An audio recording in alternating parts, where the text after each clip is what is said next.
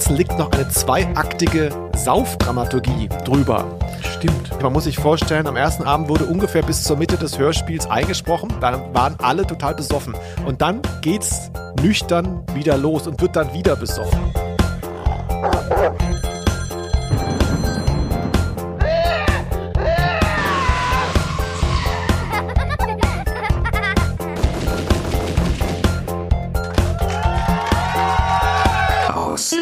Der Rose.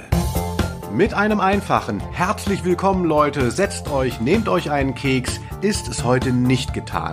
Denn wir präsentieren euch die ganz große Jubiläumsfolge, was sage ich, Jubiläumsgala. 25 Mal Ausnahme der Rose, 25 Mal Podcast über Hörspiele und jedes einzelne Mal mit euren flimmernden Gastgebern Felix Scharlau. und Linus Volkmann. Lehnt euch zurück, leckt euch die Lippen. Es geht heute um die drei Fragezeichen und das verschwundene Schinkenbrot.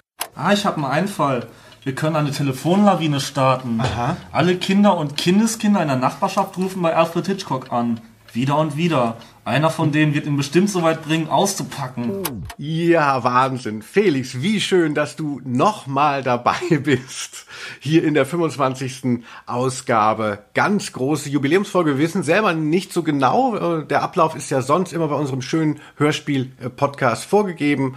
Heute ist alles neu sortiert. Bist du denn trotzdem guter Dinge? Ja, ich bin nicht betrunken wie sonst immer, aber ähm, ich bin guter Dinge. Ich, wobei du eben gesagt hast, so äh, irgendwie so sinngemäß nochmal mit dir, da habe ich kurz gezuckt. Willst du mir und den HörerInnen was sagen vielleicht? Nee, aber Felix, ähm, wenn du nach der Folge noch mal kurz in der Leitung bleibst, ich würde da ein kleines Meeting mit dir anstreben, wo auch noch jemand anders sich zuschaltet. Okay. Aber das erst später. Heute ist noch Jubiläum. Ja, 25 Folgen. Hättest du gedacht, Felix, dass wir so weit kommen? Ich ehrlich gesagt ja. Also ich weiß schon, was du meinst. 25 ist ein schönes Jubiläum und es war viel Arbeit. Das will ich jetzt gar nicht irgendwie, äh, ne? Aber ähm, 25 kann man schaffen. Bei 50 hätte ich jetzt gesagt, ob wir die noch sehen, na, ich weiß nicht. Ja, 25 Folgen. Welcher Podcast hat heute schon 25 Folgen? Also da fallen mir eigentlich kaum welche Nee, ein. Ne? nee. Die, die Lindenstraße hatte mal so viele, aber das war ja WDR, ne? Bei den ganzen Trotteln im öffentlich-rechtlichen, da ist ja klar. Aber wir haben das ja aus freien Stücken gemacht Ja. und ähm, ja, sprechen hier über Hörspiele, immer in einer Folge ein Hörspiel und die ungeraden Folgen, da suche ich das aus und ja, für mich ist natürlich super. Ich habe jetzt immer die Jubiläen. Ja. Ach nee, stimmt gar nicht. genau. Wir feiern Jubiläum ab jetzt bei Folge 37, 41, 43. Nee, aber sag mal, Linus, äh, du hast vorhin irgendwie, also ich, freut mich ja, dass wir über drei Fragezeichen sprechen, aber du hast so einen komischen Folgentitel gesagt, den kenne ich überhaupt nicht. Was ist denn damit los? Ja, wir werden nämlich heute über das Thema Fanhörspiele sprechen und es gibt ein ganz besonderes, was uns da als Anker dienen wird und zwar eben die drei Fragezeichen, das verschwundene Schinkenbrot. Was es damit auf sich hat, werden wir gleich noch erfahren, aber ich würde vorab nochmal, mir ist das wichtig, um erstmal die Beziehungsebene zu klären. Felix ist Comedy-Autor und Mensch und ich sitze hier in Frankfurt. Auch eine schöne Tätigkeit. Ja. Ja, ich habe letztens auch wieder andere ähm, so Hörspiel-Podcasts gehört und ich bin immer so irritiert, weil die Leute natürlich wissen, wer sie sind und wenn man gar nichts gesagt bekommt. Aber ich glaube, das muss trotzdem reichen. Felix, ähm, äh, wir haben ja auch eine persönliche Beziehung. Ich weiß, du möchtest nicht, dass ich so viel über Gefühle rede in diesem Podcast, aber sag doch mal, wie fühlst du dich heute? Wie ist es dir ergangen die letzten Tage? Oh, ja. Ja, also das äh, knüpft ja da an, äh, wo du aufgehört hast beim letzten Mal. Also ich hatte auch Corona zu Hause, aber ich habe es nicht bekommen. Ich möchte jetzt gar nicht so lange drüber reden, weil es war echt einfach nur anstrengend. Ähm, aber äh, interessant ist tatsächlich daran, ich habe es nicht gekriegt. Bis jetzt. Vielleicht kriege ich es noch, aber ich habe jetzt wirklich in äh, neun Tagen mich nicht infiziert bei meinen Familienmitgliedern. Und Linus halte ich fest, ich habe mit, mich mit meiner Mutter kurz geschaltet, unten in meinen Impfpass geguckt, den ich noch habe. Weißt du, diesen Geburtsimpfpass habe ich tatsächlich noch. Und ich habe diese geile Blutgruppe. Null negativ. Leute, wenn ihr da draußen zuhört, wir Leute mit null negativ, wir können uns schon mal darauf einstellen, wir werden irgendwann hier die Regierung bilden müssen. Ja, ihr und die Echsenmenschen. Genau. Beziehungsweise, wenn das nicht vielleicht dasselbe ist. Also um es zu erklären, es gibt irgendwie jetzt mittlerweile, das war schon länger ein Gerücht, aber es scheint sich zu verfestigen, dass offensichtlich null negativ eine gute Wahrscheinlichkeit hat, sich nicht so leicht zu infizieren. Also das ist tatsächlich eine, eine prozentuale Frage, ähm, das ist jetzt nicht irgendwie an, aus. 01, aber ähm, irgendwie hört man häufiger, dass es klappt. Und bei mir ist es schon seltsam, dass ich mich nicht infiziert haben soll. Ja, aber das ist auch ein bisschen so eine Kapitulation der Wissenschaft. Weißt du, letztes Frühjahr hat man noch so gedacht, so, oh toll, dann lasse ich mich impfen und ähm, äh, dann äh, bin ich äh, vor einer Infektion geschützt. Und heute ist es so diese Magic Blutgruppe. Das ist jetzt genau. so der Fetisch, weil alles andere irgendwie nicht so richtig getaugt hat. Ja, aber es ist ja toll, dass du das hast. Ich, ja, Wahnsinn. Vor einem Jahr dachte man noch, die Steinböcke seien geschützt. Da hast du dich noch gefreut. Aber äh, bist doch Steinbock, oder? Du, du, du, du, Felix, ich bin Wassermann. Ach, du bist auch schon du. Wassermann. Ach ja, richtig. Okay, ich dachte, du wärst noch Steinbock. auch schon Wassermann. Wie lange kennen wir uns eigentlich, dass du mein Sternzeichen nicht ähm, äh, parat hast? Okay. Ähm, naja, ist auch egal. Ja, dieses Corona-Thema, auf jeden Fall hat es mich beschäftigt und wir mussten diesen Aufnahmetermin hier äh, x-mal verschieben und jetzt nur noch mal, da, um mir da mal ein bisschen Mitleid abzuholen, wenn es schon mit dem Corona-Ding nicht klappt, wir müssen jetzt am Dienstagmorgen 10.07 Uhr hier aufnehmen ich weiß gar nicht, wie sich das anfühlt. Wir haben ja auch schon oft gesagt, wir sind beides Freiberufler. Linus, was glaubst du, was sendet das für Signale an unsere potenziellen Auftraggeber da draußen, dass wir dienstags morgens um 10.07 Uhr Zeit haben, einen Podcast aufzunehmen? Was ist denn los bei dir? Keine Jobs oder was? Also ich muss sagen, dass ich ja immer einen Call habe. Ich arbeite auch für den Musikexpress. Das ist ein ähm, Magazin in Print, für den, die, die das nicht kennen mehr. Und da ist immer ähm, 10.15 Uhr Call und heute ist wirklich der letzte von der Heftproduktion und den habe ich für dich jetzt ausfallen lassen. Ach, das ist aber schön. Ja, beziehungsweise wenn wir in, in acht Minuten mal kurz rüberschalten können. genau. Ah ja, ansonsten, ähm, ich, ich war auch wieder unterwegs und war auch auf Veranstaltungen und hatte so das Gefühl, die Leute sprechen einem schon wieder so ins Gesicht, wenn man abends weggeht. So diese Vorstellung, die alle hatten, dass man so Angst hat, oh nein, es geht nie wieder, es gibt nie wieder so eine Normalität. Also mir haben riesige Pferdegesichter ihren Alkoholatem ins Gesicht geblasen und ihre Geschichten erzählt. Und immer wenn ich einen Schritt zurückging, dann sind sie ähm, äh, anderthalb äh, mir hinterher, weil sie mich dann schlechter verstehen verstehen konnten. Also ich bin etwas, also mir hat die Normalität, äh, ist, dann hat mich jetzt doch wieder überholt. Also ich dachte, man muss die Normalität ankurbeln, aber jetzt umgekehrt ist der Fall gewesen bei meinem Ausgehen. Ja, vorhin hat Linus im Vorgespräch noch die Namen genannt dieser Leute mit den Pferdegesichtern. Äh, wer, wer sich für Details interessiert, schreibt mir eine DM und dann schicke ich sie euch. Na gut, lass mal weitermachen hier, oder? Auf jeden Fall. Es ist ja die Jubiläumsfolge, alles ist anders, aber äh, gerade deshalb äh, müssen wir ein bisschen gucken, dass wir trotzdem eine Struktur haben, weil viele Leute, die unseren Hörspiel-Podcast kennen, die wissen, erstmal wird es vorgestellt und dann wird gelabert. Ähm, ich würde sagen, weil wir ja über so ein Hörspiel sprechen werden, dass wir auch nachher noch ein bisschen hören, lass uns doch nochmal bevor wir weiter über den Podcast reden, erstmal über diese Folge nochmal ein O-Ton erleben. Schnell, schnell, duckt euch in den Schlamm. Er kommt raus und geht da hinten an den Brunnen mit einem Eimer. Bob und Peter werfen sich entgegen der Anweisung nicht in den Schlamm. Justus registriert das ärgerlich. Doch bevor er sie aber umwerfen kann, schlägt Bob vor, im Haus nachzusehen. Ah, das klingt doch schon sehr verheißungsvoll, Felix. Was das wohl sein mag, diese Sache mit dem verschwundenen Schinkenbrot. Das ist einfach äh, was für Genießer, für HörspielgenießerInnen. Deshalb wollte ich mal dich fragen, Ausnahme der Rose, 25 Folgen, ja. Mhm. Was war so dein Lieblings, deine Lieblingsepisode? Also von den Ungeraden nehme ich an. Meine Lieblingsepisode war die kürzeste, weil ich da am wenigsten schneiden musste. Nee, also ich hatte eigentlich, ähm, ich habe keine wirkliche Lieblingsfolge in dem Sinne, weil ich eigentlich bei den meisten Folgen immer nach der Aufnahme, also wenn wir hier sozusagen auf Stopp schalten, immer denke, oh, war das beschissen. Und dann, wenn ich es dann eben schneide und abhöre, merke, ach, es war ja doch richtig gut. Das war die beste Folge bis jetzt. Und so geht es mir eigentlich jedes Mal seit ungefähr zehn Folgen. Stimmt dann vielleicht objektiv gar nicht unbedingt, aber da merkt man halt, der Vibe ist auf jeden Fall ganz gut. Wie ist denn bei dir? Was hast du da irgendwie einen Liebling? Bestimmt eine Ungerade. Ähm, ja, also man, man, man denkt ja immer so, der Felix ist so der Düstere und ich bin so der Lustige. Mhm. Und aber so ist es eigentlich gar nicht. Also ich bin gar nicht so ein positiver Mensch und mir bleiben immer so die negativen Sachen in Erinnerung. Deshalb möchte ich eigentlich am liebsten gleich da einsteigen.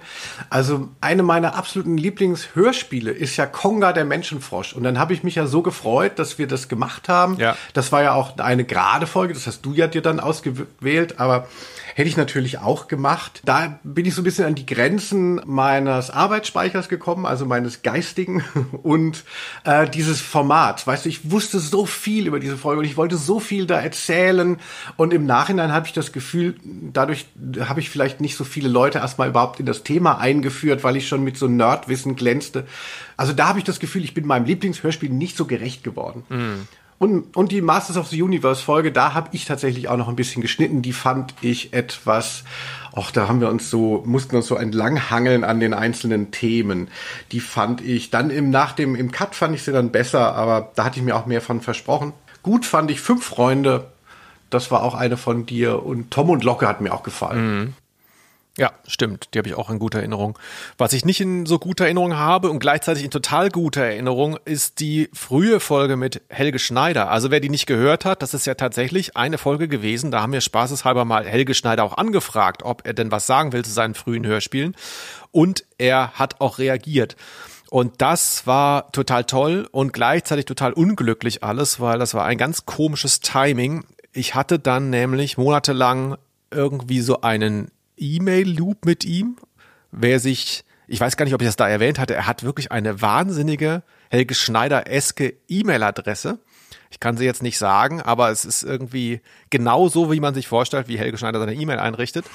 Und es zog sich auf jeden Fall ewig. Er hat gesagt, ja, da können wir drüber reden mal. Ich habe aber keine Zeit jetzt. Lange Rede, kurzer Sinn.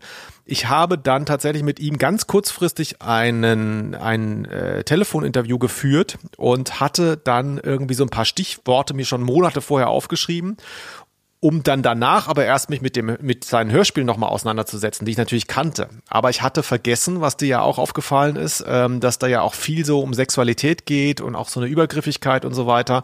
Und da hat's mich dann im Nachhinein wahnsinnig geärgert, dass ich das bei dem Interview nicht auf dem Schirm hatte, um ihn das zu fragen. Und dadurch wirkt es so, als hätten wir da nicht mit ihm drüber reden wollen. Ähm, das war sehr unglücklich und da gab es auch Feedback. Äh, zu, zu Recht gab es da auch Feedback drauf von HörerInnen, die sich gefragt haben, was war da eigentlich los, weil es war journalistisch einfach nicht sauber. Das hat mich genervt. Ja, ja. Hat mich richtig genervt. Da haben wir uns dann letztlich ja auch ein Stück weit, will man sich dann auch mit so einem Namen, natürlich möchte man das über so einen Namen präsentieren und wir hatten äh, Helge Schneider und dann hat er uns ja auch noch so ein Vorab, äh, wie, wie, wie heißt das, so eine Station-ID eingesprochen, ja. Ja, ja, Hausname der Rose und dann aber in dem Talk reden wir dann so über so, so sehr unangenehme äh, Sachen. Das passt halt nicht so gut zusammen, ne? dann denkt man so, ja, ja, da holen sich den ähm, für den, um es zu bisschen besser zu promoten und sprechen dann schlecht über ihn. Beziehungsweise äh, gehen dann in eine Ebene rein, die halt in dem Talk nicht vorkommt. Genau, und das war, das war einfach unjournalistisch von mir und äh, meine Ableitung daraus ist, nichts Journalistisches mehr machen in dem Podcast. Also nur noch so Meinung die ganze Zeit. Ich brauche Ja. ich brauch keine Quelle dafür, einfach nur das ist meine Meinung, fertig. Da muss ich mich auch nicht groß umstellen jetzt bei dieser, bei diesem Paradigmenwechsel. Ja, und ansonsten, ähm, ja, aber was, was gefällt dir denn so an dem Podcast? Gibt es so eine bestimmte äh, Rubrik oder die Sache an sich? Was, was ist so jetzt, viele Leute fragen sich ja, ah, ich mag so gerne Ausnahme der Rose, aber warum eigentlich genau? Ja, also wir, äh, wir beide sind ja, vielleicht merkt man es, befreundet. Wir kennen uns tatsächlich auch länger als drei Monate und ähm, du bist ja in eine andere Stadt gezogen. Und das war ja auch der Grund, weshalb dieser Podcast überhaupt losging. Und es freut mich natürlich am meisten, dass wir da auf so einer freundschaftlichen Ebene dann auch über ein gemeinsames Hobby uns so austauschen können. Ne? Also das ist was anderes, als wenn man einmal die Woche telefoniert, was wir auch eh nie gemacht haben, muss man auch mal sagen. Also wir telefonieren beide unglaublich ungern, glaube ich. Ich zumindest. Äh, ja, schüttelt den Kopf, äh, nickt. Ja, ja. Und ähm, das ist natürlich eine schöne Möglichkeit, so zwangsweise auch so im Loop zu bleiben. Also wir reden ja auch immer vorher eine halbe Stunde, nachher eine halbe Stunde und das ist schon so ein Freundschaftsding. Und wenn ich jetzt diese langweilige emotionale Rede für die meisten Leute auch mal ein bisschen ummünzen kann in äh, klingende Münze, dann ist das eine herrliche Überleitung auf das Thema heute, denn wir reden, vielleicht kann man es endlich mal sagen, über ein Hörspiel, das wir zusammen gemacht haben vor vielen Jahren. Und das ist vielleicht so ein bisschen auch was Symbolisches heute. Also vielleicht auch schon mal an die HörerInnen, keine Angst, wir haben nicht noch 30 andere Hörspiele, die wir gemeinsam gemacht haben, die wir alle hier abfrühstücken. Es geht schon immer um Fremdhörspiele und äh, ist mir auch jetzt schon wichtig zu sagen, ich werde es auch nachher nochmal betonen, es geht auch nicht darum zu sagen, hey, schaut mal, was wir Geiles gemacht haben, sondern ähm, da ist auch viel, viel, viel ähm, Amateurhaftigkeit drin. Also es ist schon auch wir mussten uns das schon auch trauen, ein Stück weit das heute zu bringen. Aber es geht um Freundschaft ein Stück weit, ja, weil das ist eben eine Episode unserer Freundschaft gewesen. Deswegen wollten wir das gerne machen. Ach, das ist wirklich so toll, dich auch mal persönlich reden zu hören. Also du bist ja sonst immer so wie Karl der Computer, immer Fakten, Fakten, Fakten mhm. und ich immer nur Emotionen und ähm, äh, Süßigkeiten. Und Weinen. Ähm, aber es, ja, auf jeden Fall. Also diese Bromance, also ich denke, ich spreche es jetzt einfach mal aus, das ist das, was diesen Podcast so auszeichnet. Und es ist tatsächlich aber auch noch sicherlich ein Ding, dass ich halt schon eine gewisse Nerd-Kompetenz habe, auch bei diesen, ähm, gerade bei unseren Themen, ne, bei diesen einzelnen Hörspielfolgen. Und das ist ja wie so ein verrotteter Keller, ähm, wo du dann plötzlich aber dieser Schrott dann irgendwie Sinn macht. Also jetzt macht es plötzlich Sinn zu wissen, ähm, warum äh, der eine äh, Sprecher auf dieser Kassette dann halt unter Pseudonym auftaucht und so. Das will ja sonst niemand wissen. Und hier so alle so, oh, interessant. ja, genau. Wer Linus noch nie gesehen hat, stellt euch einfach den einen von den Ludolfs vor, wie er hinten im Lager noch so eine Referenzwelt aus den 70ern hervorkramt und dann damit kommt, hier, ich hab's gefunden, schaut mal, das ist doch wie bei so und so. Ja. Ja, diese, die verwunschenen Hörspielleute, die das hören, die freuen sich dann und sind ein Stück weit erlöst durch unsere äh, Fakten, die sonst keiner braucht. Mhm.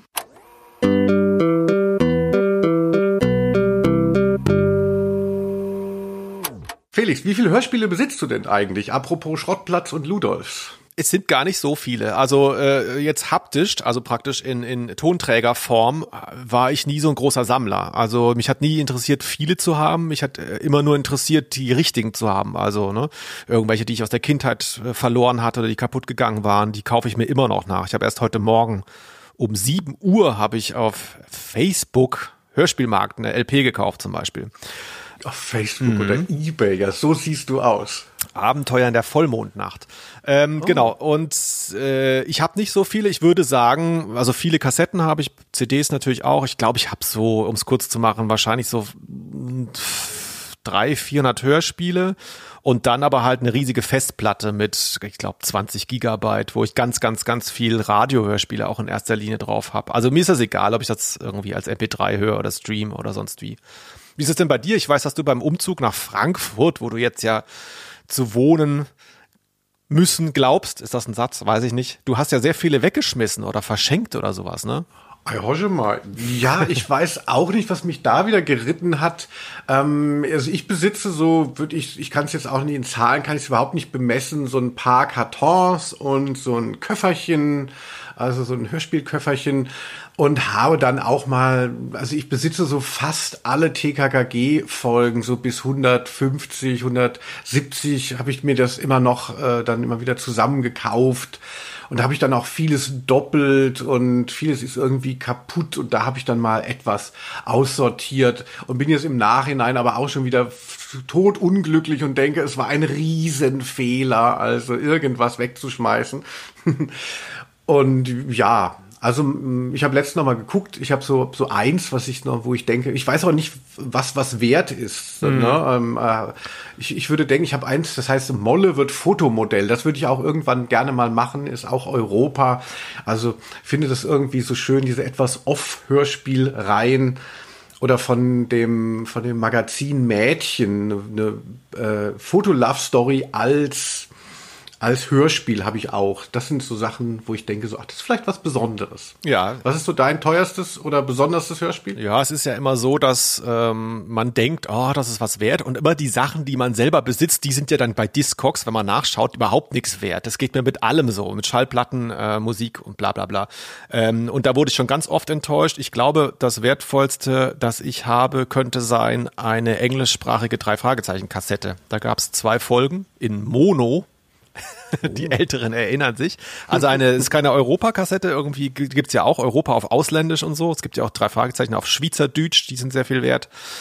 Nein, das ist eine englische Firma, ähm, Namen vergessen, und die quasi äh, das englische Buch auf Englisch als Hörspiel gemacht haben. Und es ist richtig scheiße. Es ist wirklich, äh, ich, es ist, man kriegt da locker dreistellig für. Ich glaube, so weiß ich nicht, 100, 130 Euro kriegt man für die Kassette. Aber es ist, also, keine Ahnung, es ist das Geld nicht wert. Ja, ich glaube, dass so Sammlerstücke, die, die kauft man ja dann eben wegen des Sammlerwerts Ja, und ja. nicht wegen des, wegen der inhaltlichen Brillanz. Es wird ja nicht danach taxiert, wie gut ist ein Hörspiel, deshalb kriegt es so viel Geld. Ähm, äh, und, und diese, weil ich es gerade gesagt hatte, Macabros, eine wunderschöne Reihe, die ja nicht mehr aufgelegt wurde, beziehungsweise ähm, dann jetzt nur noch in editierter Version existiert. Wie sind da, wenn ich jetzt äh, Konga der Menschenfrosch, das Original, ist sowas was wert? Nee, nicht so viel, glaube ich. Vielleicht 10 Euro oder so auf Kassette. 10 Euro. Die gab es auch nicht auf LP. Also was wirklich, habe ich schon mal gesagt, ich versuche es nochmal, was wirklich gar nichts wert ist. ich versuche es aber trotzdem noch antiquarisch zu kriegen. Vielleicht hat es jemand rumliegen oder doppelt. Also die Horror-Pop-Sounds, ne, die, die Musik zu der Gruselserie, zu der Europa-Gruselserie auf LP, die ist gar nichts wert. Also es ist eigentlich nur sowas Ideelles und das interessiert sich auch niemand für. Also wer sich damit nicht mehr belasten will, meldet sich. Ähm, Porto und ein Bier, ich würde es nehmen. Diesen Witz habe ich dich ja schon, das war ja, ähm, du hast es ja auch gerade gesagt, hast du ja schon mal gemacht, den habe ich damals gar nicht verstanden. Mittlerweile weiß ich ähm, äh, knickknack, äh, was du damit meinst. Nicht schlecht. Ja, Felix, also ähm, offensichtlich hast du dich schon länger eben mit dem Thema Hörspiel beschäftigt. Es begleitet dich, wir haben es gehört, du kaufst dir immer noch alte Sachen nach, um deine Jugend nochmal als Dreijähriger zu äh, reenacten. Ja. Hm, Hast du denn selber auch mal dann ähm, auf Record und Play gedrückt im Spielzimmer? Hast du mal so selber so Hörspiele aufgenommen als Kind, Jugendliche? Hm, Als Kind nicht, obwohl wir ein Tonbandgerät zu Hause hatten. Äh, da hätte ich sogar, es war aber glaube ich nur zwei Spuren oder sowas. Ich habe es auch technisch nicht ganz verstanden. Ich hätte tatsächlich da schon mit einem Tonband, mit einem alten, da irgendwie mich mit, mir selbst einen Dialog führen können. Habe ich aber nicht gemacht. Ähm, als Jugendlicher habe ich das gemacht, vereinzelt. Mm, Das war dann auch schon so parodistisch. So ein bisschen. Also das war quasi nicht mehr, oh, ich möchte auch mal jetzt eine Geschichte erzählen, sondern das war schon so, wie kann ich jetzt das irgendwie, wie kann ich das drei Fragezeichen Universum irgendwie kaputt machen mit äh, Sachen. Ich habe auch eine Zeit lang ähm, habe ich Stellen aus drei Fragezeichen Folgen zusammengeschnitten, dass sie einen anderen Sinn ergaben. Das geht auch ganz gut. Wenn man die, da muss man die Folgen sehr gut auswendig kennen, damit man weiß, wo was ist. Dann kann man recht obszöne Sachen entwickeln. Aber sonst, ja, eher nicht. Aber es hat schon ein bisschen hingeführt auf das, was wir, über was wir heute auch reden. Wie ist es denn bei dir? Du hast das wahrscheinlich gemacht, oder? Ja, also ich denke, das ist so wahrscheinlich in jeder Generation. Also so die Leute haben früher dann gelesen, die Leiden des jungen Werther und haben sich geritzt und haben dann auch traurige, dramatische Emo-Texte geschrieben im 18. Jahrhundert. Und, und heute äh, guckst du dir deinen Lieblingsstar an bei TikTok und kannst dazu neuen Tanz äh, kreieren. Also dieses, dieses mit dem, was einen beschäftigt, so umzugehen und dann auch eben was beizutragen. Ich glaube, das ist einfach generationenübergreifend. Bei den Hörspielen hat sich natürlich auch angeboten. Auch ich habe dann immer mal im Jugendzimmer sowas dann aufgenommen. Und ich habe das dann teilweise noch ist äh, mehr so aus meiner Funpunk-Zeit. Also ist es wahnsinnig hysterisch, bekloppt und, und obszön natürlich. Ja, also das finde ich ja das Schöne an Fanhörspielen. Man arbeitet ja da so ein bisschen heraus, was ist eigentlich das Interessante, was sind die Stereotypen, was ist das Wiederkehrende. Also man verarbeitet ja auch dadurch, indem man das dann erkennt und benutzt. Und es ist auch so, weißt wie wenn du jetzt zum Beispiel mal in einem Waffenladen übernachten dürftest und du willst dann einfach auch mal abdrücken. Ja, und so ist es ja, wenn du, wenn du, du hast diese Hörspielwelt und dann kannst du halt auch mal da mitmachen und du willst es ja auch mal machen. Mhm. Ja. Und du schießt dann mal auf irgendwas. Genau, und sicher. äh, so ist es. Sich ironisch ins Knie schießen dann in der Nacht. Ja. Auf jeden Fall. Und äh, es ist ja tatsächlich so, ich habe immer noch so äh, im Auto immer noch lange Zeit so Kassetten gehabt, wo dann auch mal irgendwelche Fetzen aus meinen Funpunk-Hörspielen auftauchten. Also so die besten schon, also wo dann wo sich die Leute immer erschrocken haben, die mit mir gefahren sind und dachten so, bist du das? Nein, nein. Und da habe ich aber auch eine Kassette, die du mir mal gegeben hast, wo du mit deinen Brüdern sowas gemacht hast. Da sprichst du noch ziemlichen Dialekt und die müsste ich noch mal raussuchen. Also ich weiß nicht mehr, wo ich das Auto abgestellt habe, aber das müsste ich theoretisch noch haben. Weißt du, was das sein könnte? Nee, also ich glaube auch nicht, dass ich das mit meinen Brüdern gemacht habe, ehrlich gesagt, weil die waren, die sind ein paar Jahre älter. Die waren dann schon wahrscheinlich ausgezogen, als ich Jugendlicher war. Kann ich mir nicht vorstellen, ehrlich gesagt, aber über, aber du weißt doch schon, dass du, dass, dass ich, dass ich eine, äh, ich habe ein Hörspiel, wo du ähm, quasi, dass du so aufgenommen hast und irgendwie. Ja, wahrscheinlich geklaut bei mir, ne? Wieder. Ja, das kann, also, also ja gut, du hast ja früher hast du dir ja noch so reingegangen, du hast mir immer so Kassetten aufgenommen, wie wenn man so, äh, wenn man so, so seit seinem Liebsten ähm, eine Mixkassette macht, hast du mir immer, hier ist Helge Schneider, die frühen Hörspiele, mhm. hier, das habe ich mal aufgenommen. Das weißt du nur gar nicht mehr. Ja, jetzt schon unangenehmste Folge, Ausnahme der Rose.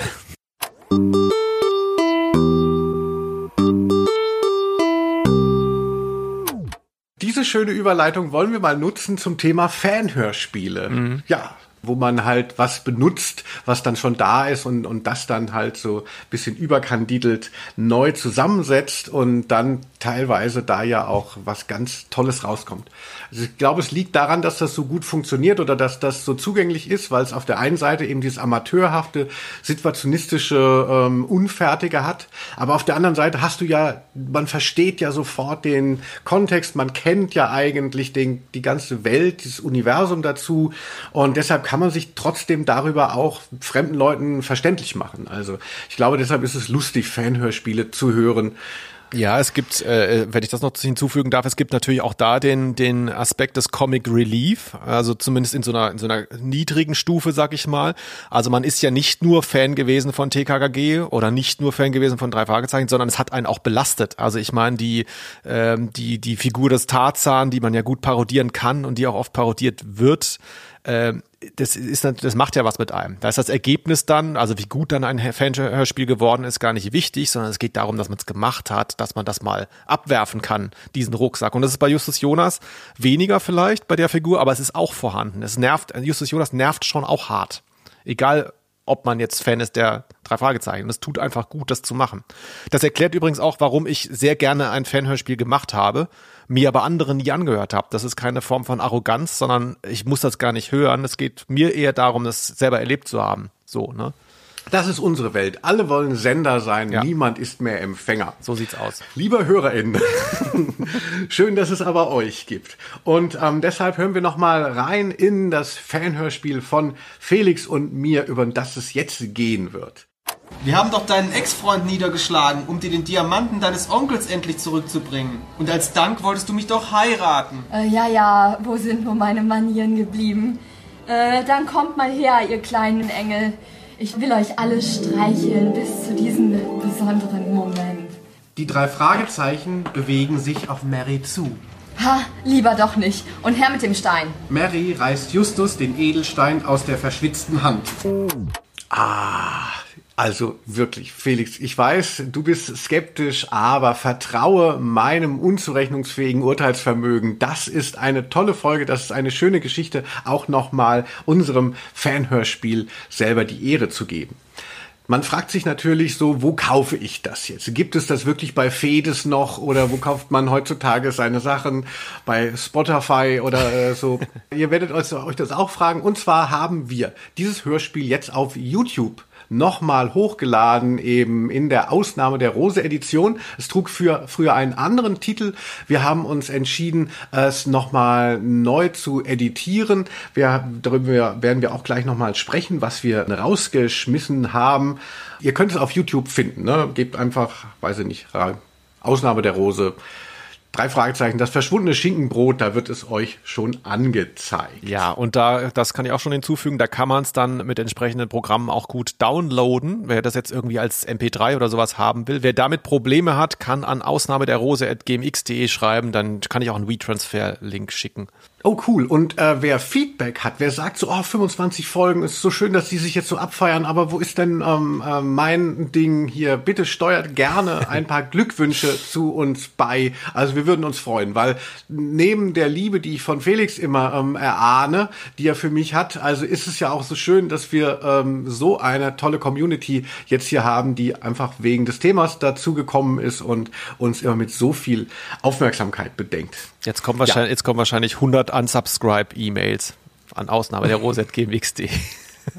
Aber keine Angst, nächste Folge wird's wieder normal dann.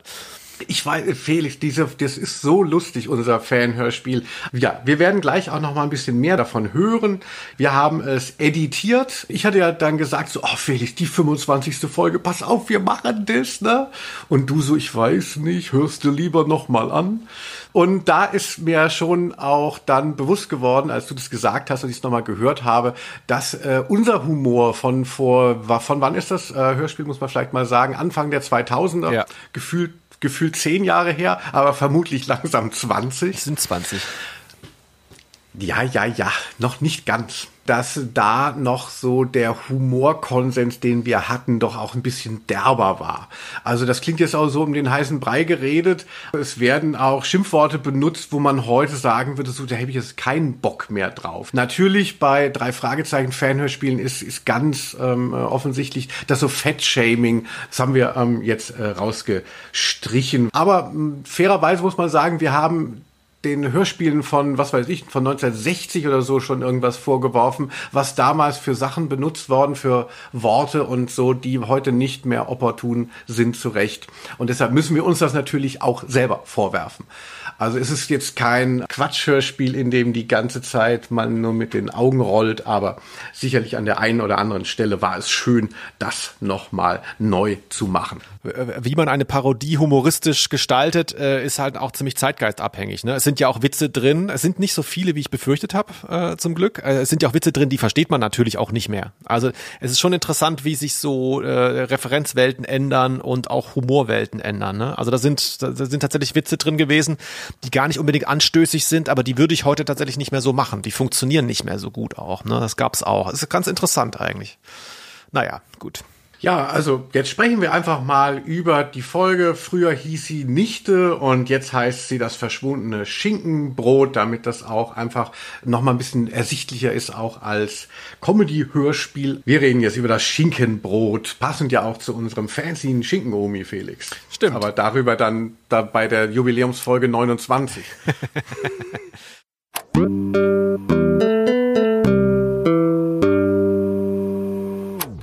Ich finde ja bei Klappentexten immer gut, wenn er kurz ist. Bei uns war das natürlich mal wieder nicht der Fall. Es ist von allem immer zu viel, glaube ich, wenn man sowas selber macht, äh, weil Editieren und Kürzen gehört nicht zu den Fähigkeiten, die man bei sowas an den Tag legt. Passend zum Hörspiel, das ist ja auch viel zu lang. Absolut, darüber möchte ich auch gleich noch sprechen. Was ist nur los in Rocky Beach? Der erste Detektiv, Justus, agiert immer kompromissloser vom Balkon herab. Peter hat neben der üblichen Kombinations jetzt auch noch Alkoholprobleme. Und selbst der sonst so eloquente Bob betont auf einmal jedes Wort irgendwie falsch. Und dann ist ja noch dieser neue Fall eine ganz harte Nuss. Mary, die Nichte von Alfred Hitchcock, ist verschwunden und die Detektive sollen sie finden. Es beginnt eine abenteuerliche Suche nach der Barsängerin und einem wertvollen Diamanten die unsere Freunde an zahlreiche Orte, in Klammern drei, voller Geheimnisse führt. Bis der Erzfeind Skinny Norris Wind von der Sache bekommt und die drei Detektive sogar in Lebensgefahr geraten. Eines zeigen die Ereignisse immer deutlicher, da ist noch jemand, der große Unbekannte, ein Saboteur irgendwo in den eigenen Reihen. Pünktchen, Pünktchen, Pünktchen. Viel zu lang, aber fantastisch geschrieben. Also jedes Wort an der richtigen Stelle, denn mir ist wieder eingefallen, das habe ich damals geschrieben. Ah, es, äh, es paraphrasiert ja auch sehr gut einfach so ein Klappentext sprech. Also ne, man hört den Witz raus, aber es ist halt einfach so ein bisschen an das Genre angegliedert. Also ich finde den, den Schluss mit dem Saboteur in den eigenen Reihen, das lockt total auf eine falsche Fährte, was aber auch wieder passt. Wir Ja. haben ja viele Klappentexte Ja, ja. Äh, zuletzt vorgelesen, die eigentlich was anderes in den Fokus stellen, als was dann auf der Kassette ist. Also was mir gut gefällt, ist auch, das liebt man bei, äh, bei den Hörspielen, die wir bis, bisher besprochen haben, nicht, dass wir quasi im, in, in dem Klappentext schon auf die Sprecherleistung von ähm, Bob eingehen. Der sonst so eloquente Bob betont auf einmal jedes Wort falsch. Da fragt man sich natürlich, hä, was, ne, wenn man es ja nicht gehört hat, was, was ist damit los? Ja, das äh, hat damit zu tun, dass der äh, Freund der das gesprochen hat, der Uli, der heimliche Star dieses Hörspiels, kann ich vielleicht jetzt schon spoilen. Es ist wirklich, es war so schön, ihn wieder zu hören, ähm, dass der so große Probleme beim Lesen hatte, dass einfach viele Sätze, es gibt Sätze, die wurden aus drei unterschiedlichen Takes zusammengeschnitten und er stand auch während dieser drei Takes zwischen einem und fünf Meter vom Mikro weg. Also du hörst auch, wie der Raum sich ändert innerhalb eines Satzes. Es ist fantastisch. Und das äh, ist, hat hier schon Eingang gefunden in den Klappentext. Ja, lass uns das doch dann vielleicht an dieser Stelle schon mal vorziehen. Ne? Das hören wir mal. Wach auf, dein Sender hat gepiepst. Einsatz für die drei besten Detektive auf diesem Hügel. Das war einer der lustigsten Sätze dieses Hörspiels. Die drei äh, besten Detektive auf diesem Hügel. Oder wie man in den Outtakes auch noch hört, dass äh, Uli es auch noch mal anders interpretiert hatte. Wach auf, dein Sender hat gepiepst. Einsatz für die drei besten Detektive auf diesem Vogel.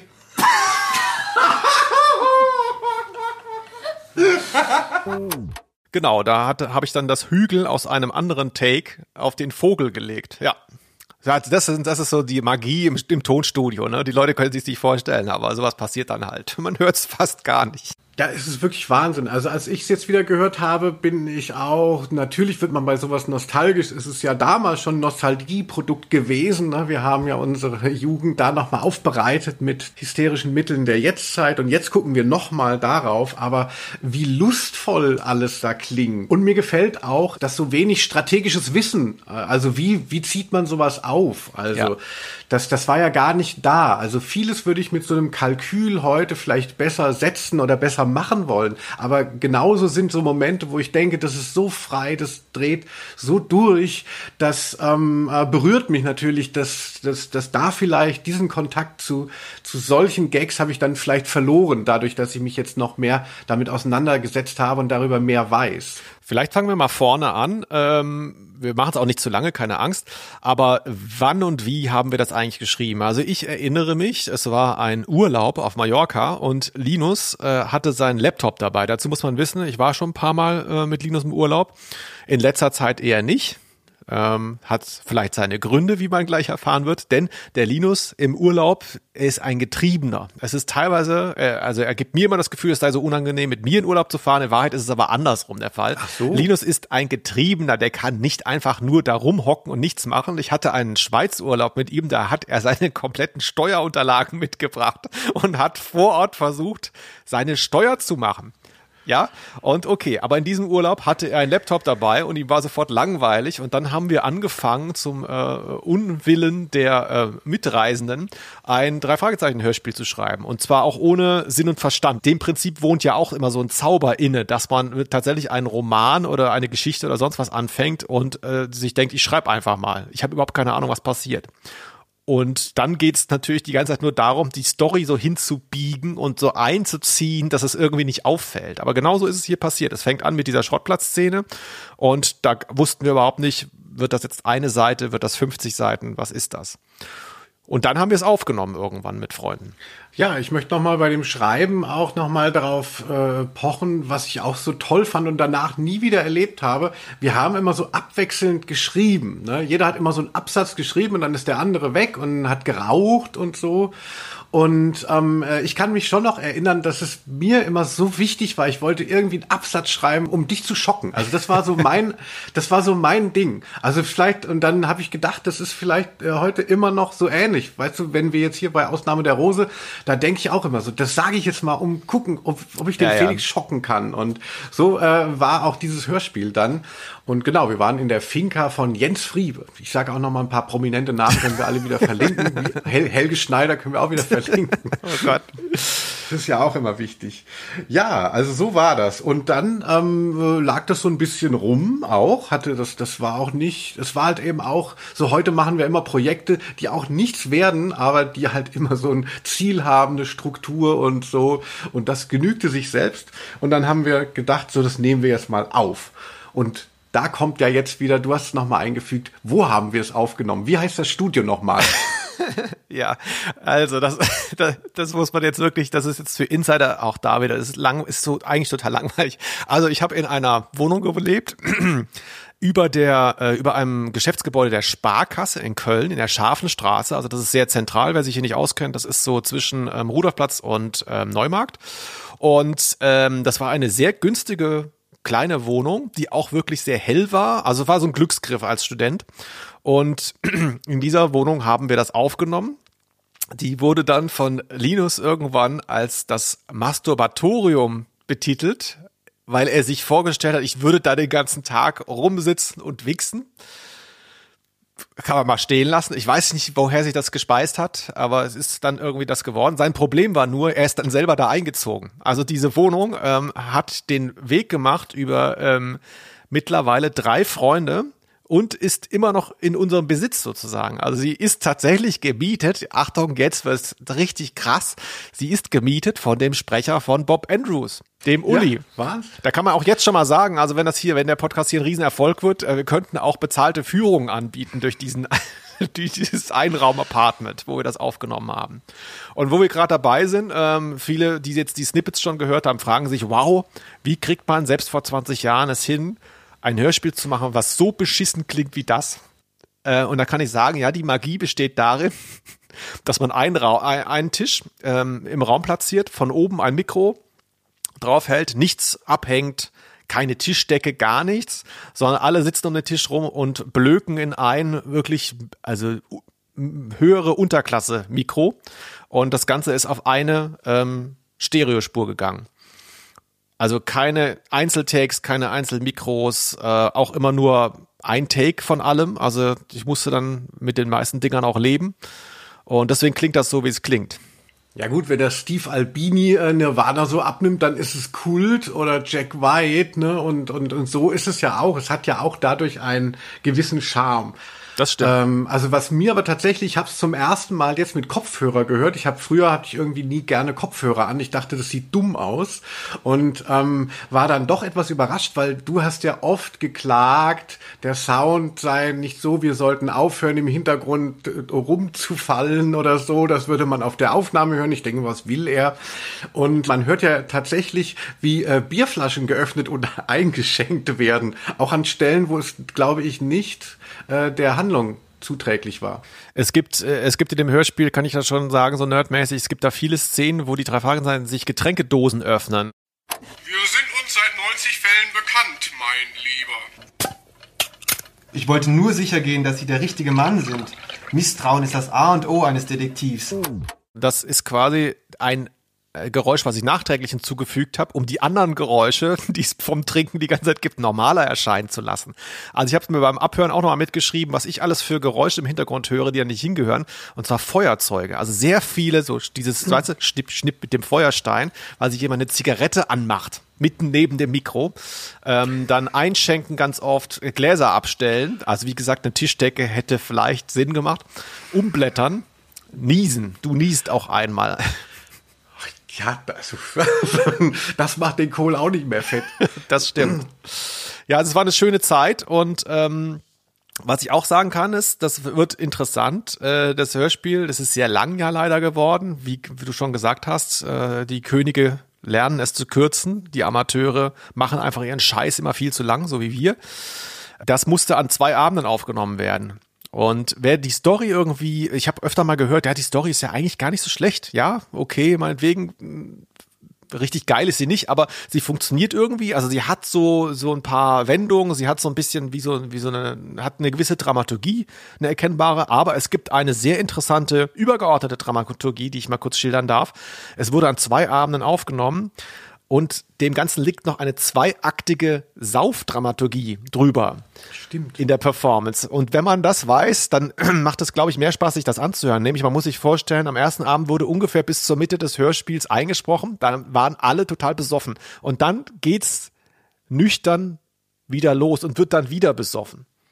Ich glaube, wir haben so eine paar Tage Abstand machen müssen dazwischen, aber es gibt tatsächlich so den Effekt, dass die SprecherInnen auch eben äh, irgendwann betrunken sind und dann wieder nüchtern und dann wieder betrunken. Das waren wirklich die zwei schönsten Tage meines Lebens. Also würde ich vermutlich die die Geburt deines Kindes vielleicht noch ähm, äh, würde ich noch mal dazu rechnen, aber ansonsten also auch alleine, wenn ich da dieses, genau das Feuerzeug höre ich auch oft. Also ich habe ja aufgehört zu rauchen. Ähm, ist ja auch besser so, liebe HörerInnen. Aber mein Gott, ey, wie sehne ich mich da dann immer noch. Also Ja. ich will dauernd rauchen, wenn ich dieses Hörspiel höre. Also Vorsicht, Triggerwarnung, ähm, Nikotinbedürfnis.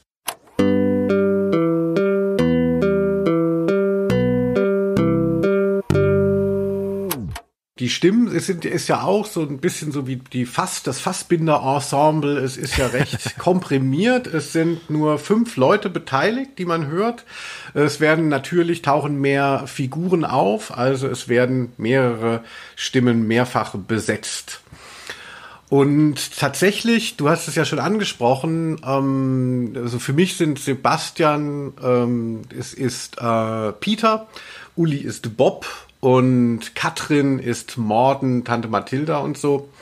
Die sind wirklich sehr viel lustiger als wir. Ja. Darüber muss man erstmal so ein bisschen hinwegkommen. Du bist Justus Jonas, ich bin der Erzähler und Alfred Hitchcock. Also wir haben Ja. so ein bisschen die, die ordnenden Figuren und die anderen sind so die Joker, die die ganze Zeit stechen. Es ist äh, wirklich also ein Albtraum. Wie als würde man tatsächlich so von Kindern und kleinen äh, Hunden an die Wand gespielt, obwohl ja, man genau. als einziger seinen Text Ja, hat. ja, du stehst auf dem Bolzplatz und die Achtjährigen dribbeln dich aus. Ja, also, also wirklich, es ist ganz schlimm und ich, ich sag's ganz ehrlich, also ich bin jetzt auch nicht uneitel.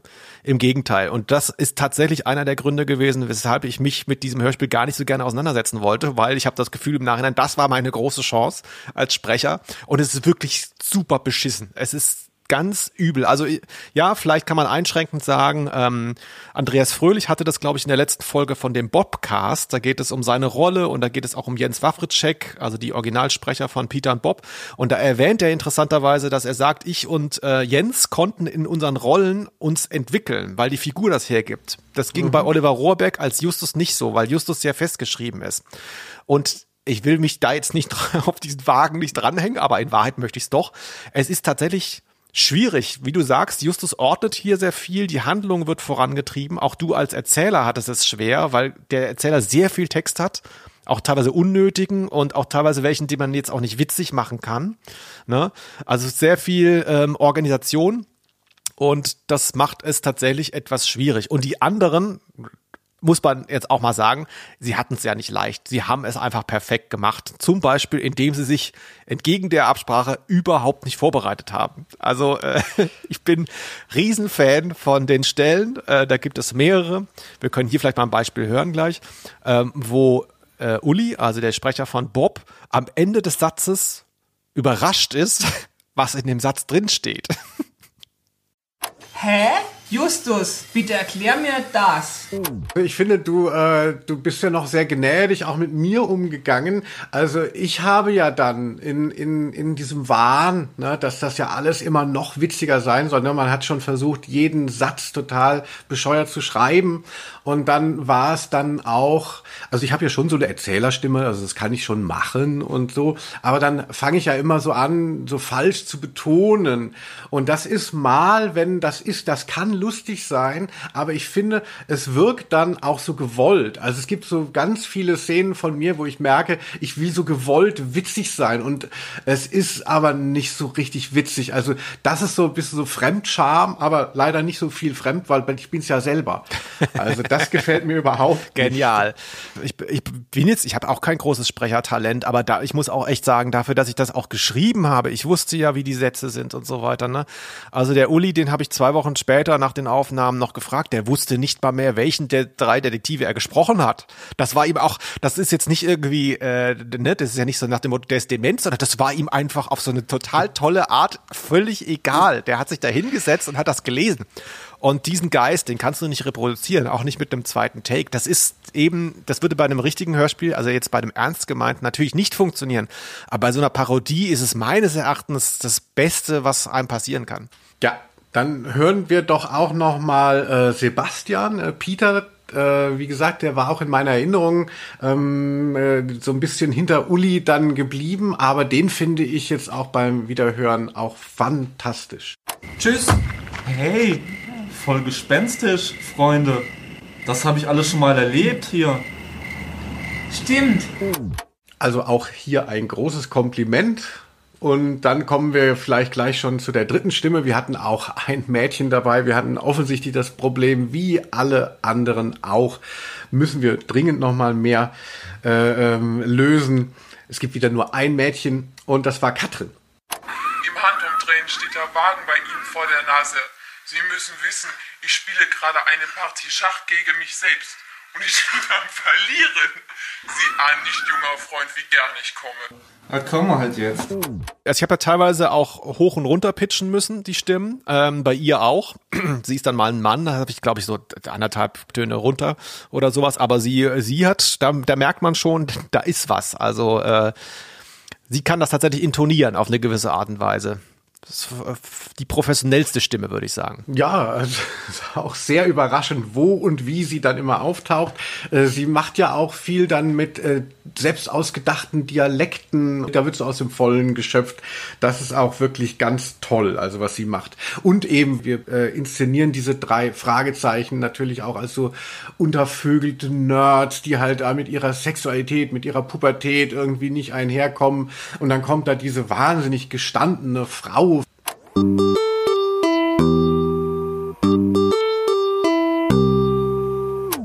würde gern noch mal auf den Geräuschefundus kurz noch ähm, zu sprechen kommen, bevor wir noch mal ähm, reinhören in das Hörspiel. Der Geräuschefundus, das war ja so dein Ding. Du hast ja in der Postproduktion, glaube ich, sehr viel Zeit mit dem Hörspiel auch verbracht, wo wo wir anderen schon wieder längst ähm, äh, bei anderen Themen waren. Ähm, und ich habe das jetzt, wie gesagt, nochmal über Kopfhörer gehört und dachte auch so, meine Güte. Also oft werfen wir ja so den TKKG-Hörspielen gerade vor, den Europasachen, so, ach, das ist aber nicht so liebevoll. Ne, da ist aber irgendwie, da wird, werden ganz viele Sachen ausgelassen, die man vielleicht auch eben akustisch hätte bebildern können, im übertragenen Sinne. Und du machst das. Also ich finde, das ist wirklich ganz toll. Ich möchte noch mal ein Kompliment machen. Ich habe das damals nie so gewürdigt, weil ich nicht so äh, in dem Detail drin war von den Sounds.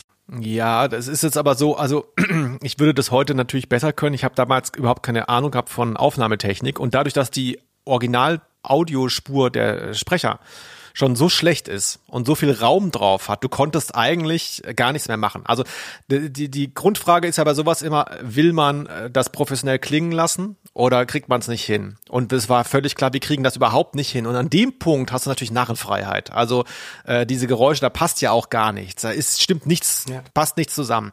So, die sind von überall her geklaut, teilweise in ganz minderer Qualität, teilweise haben sie einen Hall drauf, der nicht zu den Stimmen passt und so. Es, es stimmt gar nichts. Aber das Ohr akzeptiert das ab einer gewissen Stelle. Es ist sehr interessant, dass ja bei zum Beispiel bei Punkmusik so oft sind ja so Demo-Aufnahmen von irgendwelchen Bands, äh, die legendären, klingen besser als das gleiche als professionelle Studioaufnahme, weil es gibt nichts Schlimmeres als so eine halbprofessionelle Aufnahme. Also wenn was wie hier total schlimm schon klingt, dann stört einen das irgendwann nicht mehr. Da akzeptiert man das. Und deswegen war es auch in Anführungszeichen leicht, das zu mischen, weil es überhaupt keinen Hi-Fi-Ansprüchen genügt.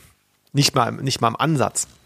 Ja, aber diese akustischen Gags und Gimmicks, die da immer wieder auftauchen, also da habe ich doch irgendwie, habe ich gedacht, so manchmal hat der Felix da alles noch drauf gemacht. Also nicht nur die Kreissäge und so, also allein wenn das Auto hält und man hört so den Geräusch, das, das Geräusch von einem Autounfall. Also so, es wird so ganz normal gesprochen und das Auto hält, aber eigentlich ist es Wahnsinn. Ja, und du hast ja auch die Musik, ähm, äh, du hast doch schon diesen, am Anfang hört man ja so eine E-Gitarren-Version von dem Drei-Fragezeichen-Thema, das bist du doch schon selber gewesen.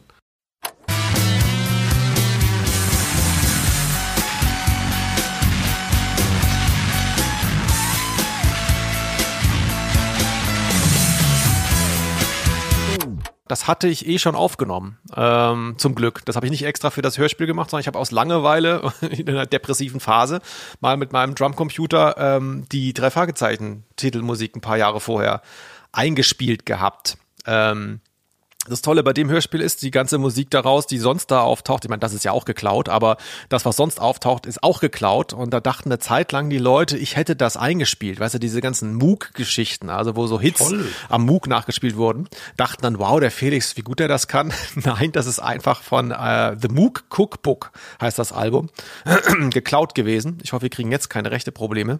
Also das äh, hat aber gut gepasst. Das äh, hat zufälligerweise so ein bisschen diesen frühen Drei-Fragezeichen-Musik Vibe so genagelt gehabt. So ein bisschen Synthi-lastig, das aber mit damals zeitgemäßeren Hits. Da ist ja so Weezer und sowas dabei. Äh, am Schluss kommt sogar Radiohead, da war ich überrascht. In der Schlussszene, ist dir vielleicht gar nicht aufgefallen, kommt Radiohead nee. in einer Klavierversion. Ähm, interessant. Ja, ich glaube, das hält das auch sehr gut zusammen, weil es ist natürlich anarchisch. Du hast dieses strenge Korsett von dem Original, das jeder kennt, und das kannst du auch so ein bisschen strapazieren.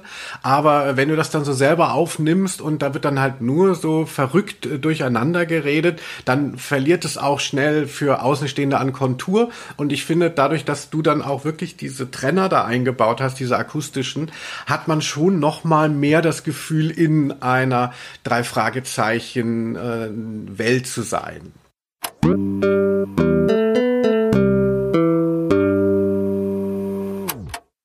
Die erste Viertelstunde von dem Hörspiel ist wirklich genial.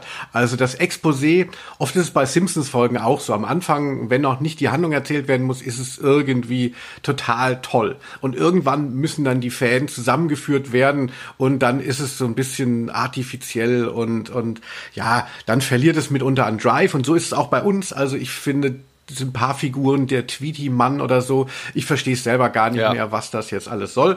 Aber der Anfang ist fantastisch, deshalb hören wir jetzt einfach mal die erste Viertelstunde und haken dann immer mal so ein. Das ist alles noch nie erprobt bei ähm, Ausnahme der Rose. Seht es uns nach, wenn es super langweilig für euch ist. Hört es trotzdem bis zum Ende. Einfach, einfach fürs Karma. Okay.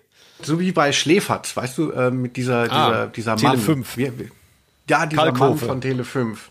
Ja, ja, Falco. Ja. Sehr gut. Okay, aber jetzt nur mal, nur mal zur Erklärung. Also wir hören jetzt eine Viertelstunde dann gehen wir raus. Aber die Leute, die da jetzt vielleicht keine Lust drauf haben oder ähm, es jetzt schon direkt selber hören wollen, die kriegen es bei YouTube jetzt oder was? Nur nochmal zur Klärung. Also bei Spotify haben wir es ja nicht.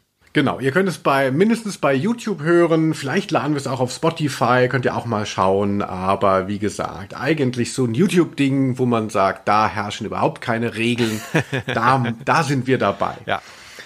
Ja, und ähm, wie gesagt, wir werden jetzt hier ähm, die 15 Minuten hören und immer mal so alle zwei, drei Minuten ähm, haken wir mal ein und holen euch nochmal ab. Oder wenn ihr es jetzt ganz hören wollt, dann geht da auf dieses Hörspiel selber. Ähm, genau, muss man sagen, worum es geht? Nee, wir haben den Klappentext ja schon vorgelesen. Ich freue mich, Felix. Auch vielen Dank, dass du diesen Spaß zum Jubiläum mitgemacht hast. Dann fangen wir jetzt mal an und wir lassen das Hörspiel jetzt laufen und schalten uns dann hin und wieder mal ein. Bis später.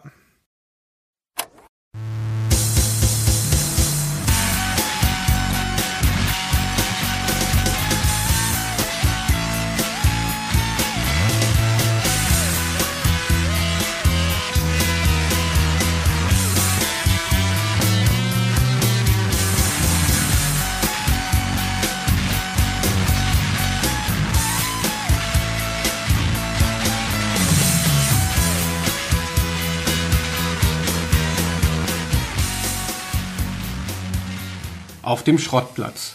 Justus, Peter und Bob stehen rum. Tante Mathilda kommt. Oh Gott, da kommt Tante Mathilda. Ah, bestimmt hat sie wieder Arbeit für uns drei. Mist, aber das Geld ist sehr verlockend. Hier mal kurz eingehakt schon, weil ja. es ist wirklich mhm. der Wahnsinn. Das ist Ulis erster Satz und es ist schon perfekt. Ich habe schon jetzt das Gefühl, alle anderen treten so zurück und lassen ihn nach vorne.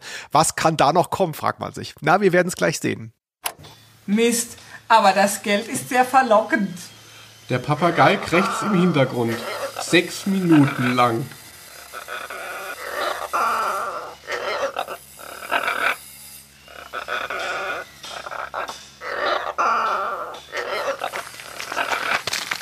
Ich zahle nix. Übrigens, da ist ein Anruf am Apparat. Einer von euch nimmt ihn entgegen. Jetzt. Justus geht zum Telefonhörer. Am Apparat ist Alfred Hitchcock. Ich habe eine Erkältung. Ich habe selbst ein Problem. Meine Nichte ist ausgerissen. Bitte findet. Äh, soll ich Ihnen unsere Karte zuschicken? Wir sind uns seit 90 Fällen bekannt, mein Lieber. Ich wollte nur sicher gehen, dass Sie der richtige Mann sind. Misstrauen ist das A und O eines Detektivs. Wie beschreiben Sie Ihre Nichte im Allgemeinen? Sie ist in eurem Alter. Also Ende 30? Exaktamente. Und trägt ein Sweatshirt. Wiederhören. Moment noch, Moment noch, Moment noch. Hat Ihre Nichte sonst noch Merkmale? Zum Beispiel besondere wie äh, Namen oder Haarfarbe? Ah, äh, ich vergaß, sie ist drei Fuß hoch und wiegt an die 300 Gallonen. Sie trägt einen Designer-Pagenschnitt in grün, führt ein wildes Leben als Partygirl und hört auf den Namen Marie. Nützt euch das was? Wiederhören. Nein, Mr. Hitchcock. Mr. Hitchcock, hallo, sind Sie noch dran? Naja, Ja, also, äh, also da finde ich dich aber auch äh, sehr äh, lustig, Felix. Also da merkt man auch, dass du noch Spaß hast. Also du hast ja, du la- verlachst ja quasi den Einstieg auch. Ja, ja, stimmt. Äh, da merkt man schon, das ging, ging lustig her, aber es wird da schwierig und da kommen auch wirklich die Längen. Später in der Bar-Szene zum Beispiel, wo so ganz viel, ganz lange Absätze kommen und keiner genau weiß, wie man eigentlich professionellen Satz spricht oder sogar mehrere hintereinander. Da wird es schwierig. Jetzt wird das so ein, so ein Feuerwerk ist, jeder sagt nur einen Satz, da funktioniert es sehr gut. Tatsächlich. Ich finde es hier auch sehr schön, ähm, wo man ja merkt, wo greift die Parodie an, ne, dass äh, Justus ja quasi so phony ist, also jemand, der, der eigentlich gar nichts drauf hat und dass er sich so sehr über seinen ähm, Auftraggeber Alfred Hitchcock stellt Ja. und dass der immer so, äh, dass der immer von ihm so schlecht nachgemacht wird, äh, beziehungsweise behandelt wird. Das ist ja immer.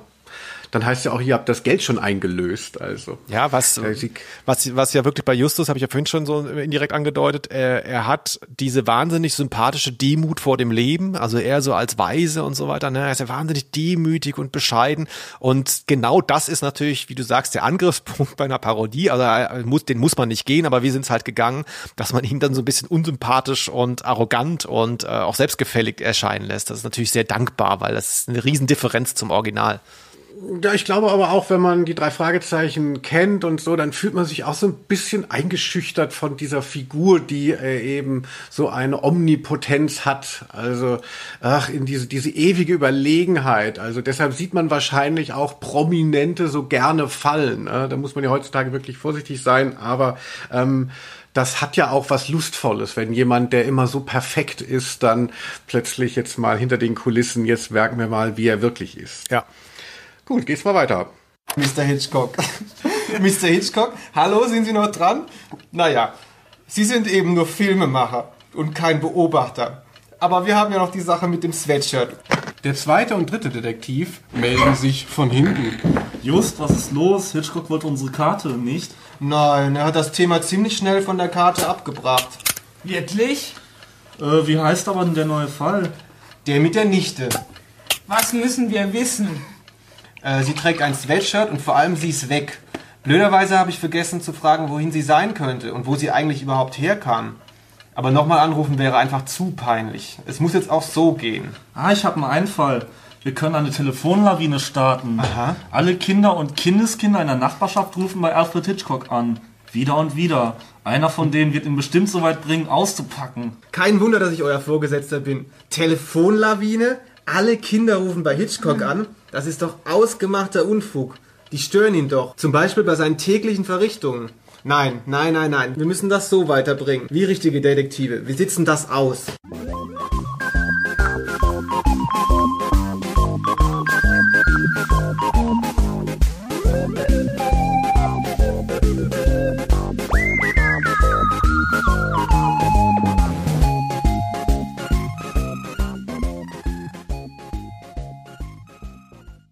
Mehrere Monate später. Das Telefon klingelt wieder mal. Justus zögert lange und hebt erst nach dem zwölften Klingeln ab. Hier, hier, äh, die Detektivkanzlei, die drei Fragezeichen. Vierter Detektiv Patrick from Ireland am Apparat. Justus, keine faulen Tricks. Wie ich sehe, hast du die Schecks ziemlich schnell eingelöst. Aber wie sieht's denn mit Ergebnissen eurer kriminalistischen Arbeit aus? Der Fall steht kurz vor dem Abschluss. Aber hey, wo ich Sie gerade an der Strippe habe, wo sagten Sie damals, könnte Ihre Schwester noch sein? Nichte. Was treibt ihr Teenies eigentlich? Wohl nichts als Flausen und Betrug im Kopf, fettes, illoyales Schwein.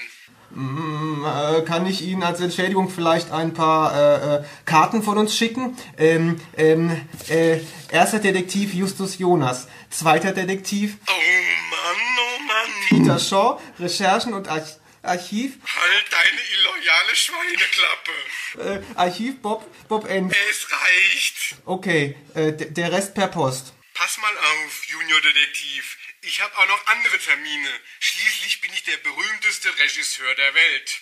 Deshalb zum letzten Mal findet meine Nichte. Und ich gebe euch noch einen einzigen Tipp. Der Vergnügungspark nördlich von Hollywood. Dort hat sie einen Mann in einem Tweety-Kostüm zum Partner erkoren. Wir hören. Da dreunt schon so ein bisschen dieser, diese Handlung, ja, mit der wir uns dann leider noch auseinandersetzen müssen als äh, AutorInnen, äh, nee, als Autoren und als SprecherInnen. Aber das finde ich schon auch noch ein sehr lustiges äh, Momentum. Also diese Telefongespräche mit Alfred Hitchcock, da finde ich mich auch lustig. Also ne, bei aller Bescheidenheit, als Hitchcock bin ich lustiger als dieser Erzähler, der falsch betont. Ja, da halt auch wieder Wahnsinn, der eigentlich gar nicht so schlecht klingende Telefoneffekt, der aber eingesetzt werden muss auf einer Stereosumme, weil wir haben ja nicht unterschiedliche Spuren besprochen. Das war ja ein Mikro und wir haben live durchgesprochen. Das heißt, äh, es gibt äh, ein, zwei Stellen, da reden wir leicht übereinander. Also klar, wenn eine, wenn eine Lücke dazwischen ist, kann ich dann später dann den Effekt drüber legen. Wenn wir aber übereinander reden, muss ich mich entscheiden, wer ist jetzt am Telefon beziehungsweise nicht am Telefon. Also entweder beide sind nicht am Telefon oder beide sind kurz am Telefon sozusagen. Also hört man ja auch. Der Effekt klappt nicht. Also wer großer Fan ist von Ausnahme der Rose, erinnert sich vielleicht an die Folge, die Jubiläumsfolge 23 mit der Nacht der Todesratte. Da hat der Felix ja auch schon, das ist so ein bisschen sein Fetisch, annonciert, der schlechteste Telefoneffekt in der Menschheitsgeschichte. Da hast du dann noch so nachgemacht, dass da jemand Ja. ähm, einfach nur hinten sich hinter der äh, Kommode versteckt hat und dann gesprochen hat und das sollte dann das Telefon sein. Stimmt, besser. Die bei uns ist besser. Besser als das haben wir es hingekriegt. Da habe ich übrigens auch äh, Leserpost drauf bekommen. Auf diese, auf meine An Anmerkung, dass das ja so schlimm sei. Ne? Wurde sehr bekräftigt von außen. Naja, gut. Ja, ja, von Schwarz-Schilling, dem ähm, Postminister. Genau. Wir machen mal weiter. Erkoren. Wir hören. Justus macht sich ein großes Brot, bevor er auf den Schrottplatz zurückkehrt, wo Peter, Bob und Tante Mathilda bei einer Partie Skat auf Autobatterien um einen alten, zerbeulten Chevy herumsitzen. Oh, Just ist wieder da. Ich verdrück mich besser. Tschüss, Tante Mathilda. Was ist da eigentlich immer los mit euch und Tante Mathilda, wenn ich telefonieren bin? Nichts Erster.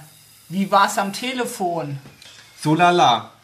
Unser äh, Art Übervater war dran und hat sich für das Geld und äh, die Ergebnisse in dieser alten Sache mit seiner Verwandten interessiert. Schöne Scheiße.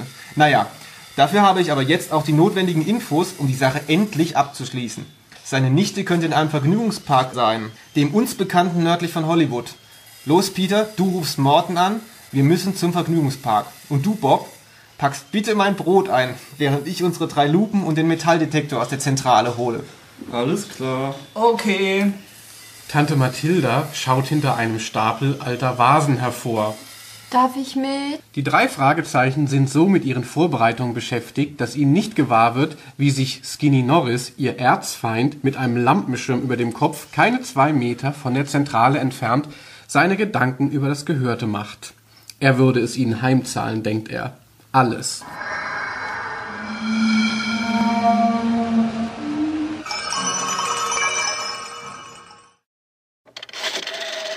Peter befindet sich am Telefonapparat. Hallo Morten. Können Sie bitte mit dem Rolls-Royce uns abholen kommen? Selbstverfreilich, Monsignore Peter. Im Handumdrehen steht der Wagen bei Ihnen vor der Nase. Sie müssen wissen, ich spiele gerade eine Partie Schach gegen mich selbst. Und ich bin am Verlieren. Sie ahnen nicht, junger Freund, wie gern ich komme. Was kommen wir halt jetzt? Peter Shaw dreht sich nach dem Telefonat um die eigene Achse zum Zurückgehen. Er sieht dann noch, wie Skinny Norris im Dickicht abtaucht. Er ruft jetzt Justus. Ich habe gesehen, wie Skinny Norris sich so weggeduckt hat nach unserem Telefonat. Also dem Telefonat mit Morten, meine ich. Hey Peter, beruhig dich erstmal. Du bist ja kreidebleich. Hier hast du meine Hand. Ich halte den Druck nicht mehr stand. Ich bin dafür, dass wir den Fall abgeben. Wer noch dafür ist, hebt jetzt auch die Hand. Ich hebe die Hand, aber nur um sie gegen dich zu schlagen. Aber Bob und ich wollen aufhören. Wir sind zwei gegen einen. Aber ich, ich habe noch Mathilda und Patrick auf meiner Seite. Und wir machen weiter Zweiter. Morten, der Fahrer, kommt angerauscht.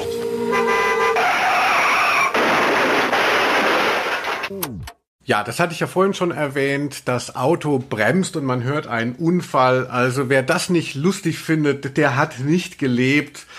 Hm, Was ich auch schön finde, ähm, gerade wegen diesem parodistischen, wenn dann so Sachen eben auftauchen, ne, die, die ganz klassischen Stereotype oder auch so ein bisschen speziellere, zum Beispiel, dass Peter den Fall abgeben will. Ja, ja. Das finde ich auch super, dass wir sowas dann da drin haben.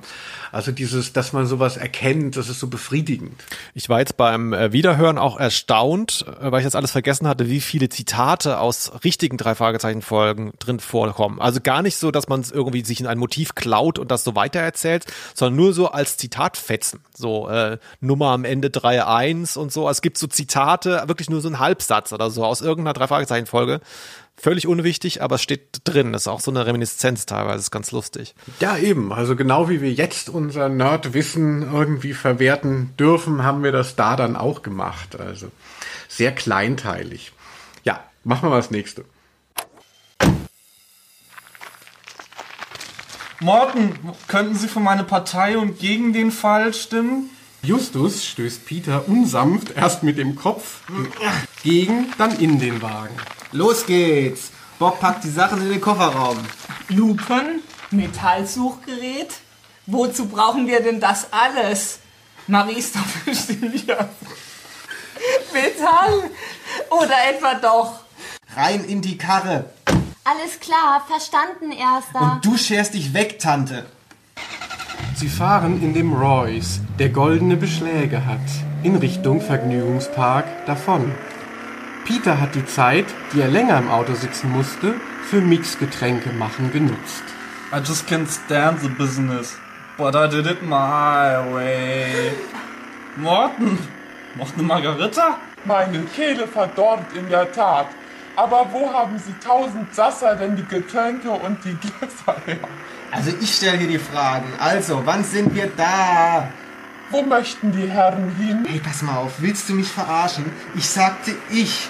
Und wir fahren zum Vergnügungspark, nördlich von Hollywood.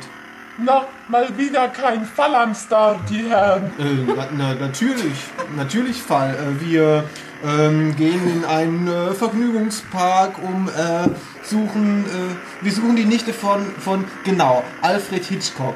Und deshalb haben wir einen Fall. Und der Name dieses Falles, geschätzter Morton, heißt Justus und das Schinkenbrot. Peter und Bob murren. Was gibt's da hinten zu murren? Soll ich auch mal was sagen? Jetzt nicht. Ich will die Herren nämlich nicht beunruhigen, aber wir werden verfolgt. Und zwar von dieser seltsamen schwarzen Limousine und von einer Tante Mathilda-esken Frau auf einem aus mehreren anderen Motorrädern zusammengesetzten Supermotorrad. Ja, sehr, äh, sehr lustig auf jeden Fall. Und auch hier sieht man schon, äh, es wird ja sozusagen der, der, der Mangel des Skripts äh, weggelacht, dass es halt überhaupt nicht gesprochene Sprache ist. Also der Satz, den sie lesen muss, der ist so lang und so schwierig und so wenig gesprochene Sprache, dass sie quasi dann kaum durchkommt. Das ist sehr oft in diesem Hörspiel. Würde man natürlich komplett besser redigieren müssen eigentlich. Ja, und das ist ja genau wie du vorhin gesagt hast, dass die Sprecherin, also in dem Fall Katrin, überrascht ist von dem, was sie dann da sagt. Also zum Schluss kann sie ja wirklich kaum noch an sich halten. Von einem ähm, aus mehreren anderen Motorrädern zusammengesetzten Supermotorrad Auch eine komische, komische Reminiszenz an den Schrottplatz, wo sich dann was zusammengebaut wird. Also es ist ja auch relativ überflüssig eigentlich. Ja, aber ich, finde, ähm, also wenn es auch gerade noch mal um diese, um die Satzstruktur geht, also ich habe ja auch, ich bin ja auch, viele kennen mich ja als Buchautoren, viele sind ja über meine Bücher hier zu diesem Podcast gekommen. Und ich habe ja auch schon immer so witzige und originelle Sachen äh, geschrieben und ähm, ich habe immer gerne äh, Dialoge geschrieben. Und ich habe immer bei Dialogen versucht, darauf zu achten, äh, dass sie eben nicht so klingen wie gesprochene Sprache. Also ich finde, natürlich sehr geschmeidig, wenn man das hinkriegt, aber ähm, ich finde es eigentlich auch eben lustig, wenn man so, wie würde man es gerade nicht sagen? Und weil das halt eben so eine, so eine Irritation hat und mitunter eben auch eine Komik.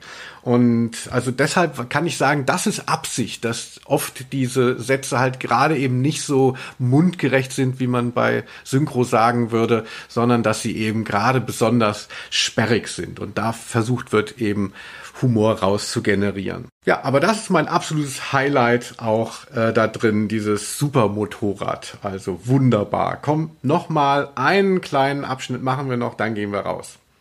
Ein zusammengesetztes Supermotorrad. Tante Mathilda? Kann nicht sein. Dafür drehe ich mich nicht mal um. Aber diese Limo-Sache, die hört sich echt interessant an. Ach, ich drehe mich jetzt einfach doch mal um. Just dreht sich gelangweilt um. Ah ja, ich sehe das Kennzeichen. Aus unserem Staat. SN und Nummer am Ende 31. Hört sich irgendwie bekannt an. Schätze, wir müssen erstmal Kommissar Reynolds anrufen, bevor wir da mehr zu sagen können. Der kann doch mit Computern Autonummern rauskriegen. Ich sag nur Internet. Da geht echt so einiges. Also, zerbrecht euch nicht das Hirn über Sachen, von denen ihr keine Ahnung habt. Und Peter, du lässt jetzt endlich das Saufen. Kann sein, dass ich dich später doch noch brauche. Okay, Chef. Der Verkehr scheint jetzt übrigens dichter zu werden. Ich kann niemanden mehr sehen. Ich vermute, wir haben die Verfolger abgehängt. Ah, ausgezeichnet, Morten. Keine fünf Minuten später zeichnet sich die Architektur eines Vergnügungsparks am Horizont ab. Morten parkt auf dem Parkplatz. Da wären wir, die Herrschaften. Alles klar. Ich gehe rein und hol die Alte. Das kann allerdings eine Weile dauern. Und ihr beiden Hübschen, ihr bleibt mal schön hier im Wagen und wartet. Tschüss. Und ich möchte den Herren Peter und Bob nahelegen, mir nicht die Sitze zu verstellen. Ich persönlich werde den Wagen auch verlassen und einen kleinen Spaziergang machen. Immerhin werden hier drin gleich mehrere hundert Grad sein. Justus und Morten verlassen das Auto. Können wir, oder zumindest ich, nicht auch mit? Ich meine, vielleicht gibt es da ja was zu recherchieren. Oder ein kaltes Getränk für mich. Just? Justus hat den Schauplatz aber bereits verlassen. Morten ebenfalls. Aber nicht ohne die Zentralverriegelung aktiviert zu haben. Just! Ja, ich finde, ähm, da merkt man auch, wo so ein bisschen dieser Humor herkommt, dieser Penela-Humor, wenn man sowas parodiert. Es ist ein gewisser Sadismus dann auch drinnen. Ja. Ne? Die Armen werden da eingeschlossen in dem, in dem Rolls Royce und kriegen noch gesagt, ich, natürlich steige ich jetzt aus, der Fahrer, denn hier werden bald mehrere hundert Grad sein. Ja, aber es wird auch dieser, äh, den drei Fragezeichen immanenten Hierarchie, die immer negiert wird so ein bisschen, die aber da ist, ja, wird der Spiegel vorgehalten natürlich auch, dass Justus das alles alleine macht, so wie so ein Diktator und die anderen beiden nur so Staffage sind, so ist es ja faktisch bei vielen drei Fragezeichen Folgen und das wird hier so ein bisschen auf die Spitze getrieben. Was mir hier auch eben noch auffiel, äh, das gibt's häufiger in dem Hörspiel, freue ich mich jedes Mal drüber mittlerweile, ist ähm, wie hier, ich möchte die Herren Peter und Bob bitten, mir nicht die Sitze zu verstellen. Also dass dann auch wirklich die, die Namen der Hauptfiguren immer noch konsequent äh, hin und wieder mal falsch ausgesprochen werden. Also da gibt's auch ähm, eine Stelle nach sage und schreibe 65 Minuten, wo auch der Sprecher von Bob dann den, den Namen Peter falsch ausspricht. Nach 65 Minuten, nachdem er es schon 20 Mal richtig gemacht hatte. Ja, das ist auch so ein, äh, so ein Gag, den ich da auch immer wieder entdecke. Es gibt ja auch so, dass, ähm, dass Justus die beiden dann falsch anspricht oder vertauscht ihren Namen oder sie ähm, Peter Bob nennt, also als wären sie eine Figur. Also das haben wir schon sehr gut gemacht. Also da. Ja, oh Gott. Und dieser, dieser, Dialekt oder Akzent von Morten, den äh, Katrin da spricht, der hat auch wirklich was für sich.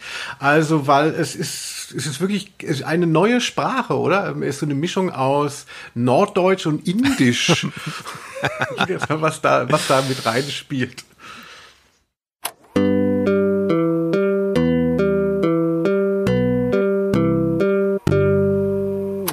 Das soll es mal bis hierhin gewesen sein, glaube ich.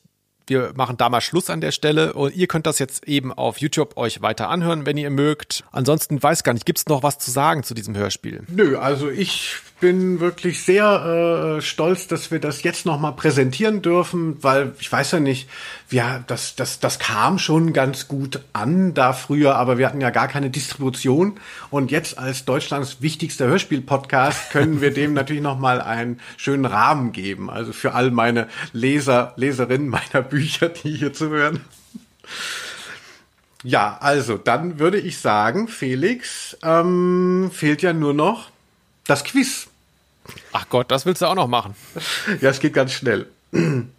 Felix, ich weiß, es ist die Jubiläumsfolge, da darf man auch mal ein bisschen überziehen. Ich weiß ja nicht, ob du als Kind Wetten das gesehen hast. Also das steht uns zu.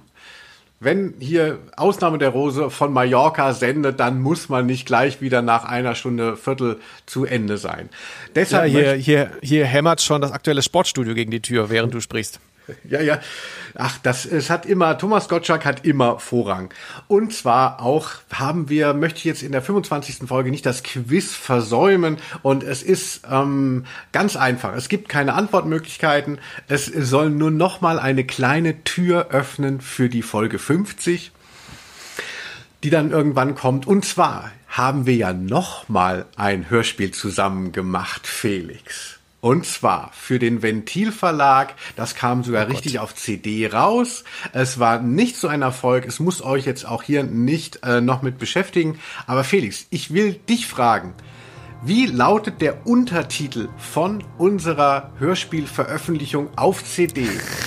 Es war natürlich das Hörspiel mit meinen Figuren Robbe und Bürzel, wo ich äh, so Dialoge geschrieben habe und es war mir halt damals eben auch, da habe ich das so zu auf die Spitze getrieben mit Dialoge, die man so nicht sprechen würde und das haben wir dann auch mal vertont, weil es in Buchform so gut lief, auf CD-Form etwas weniger.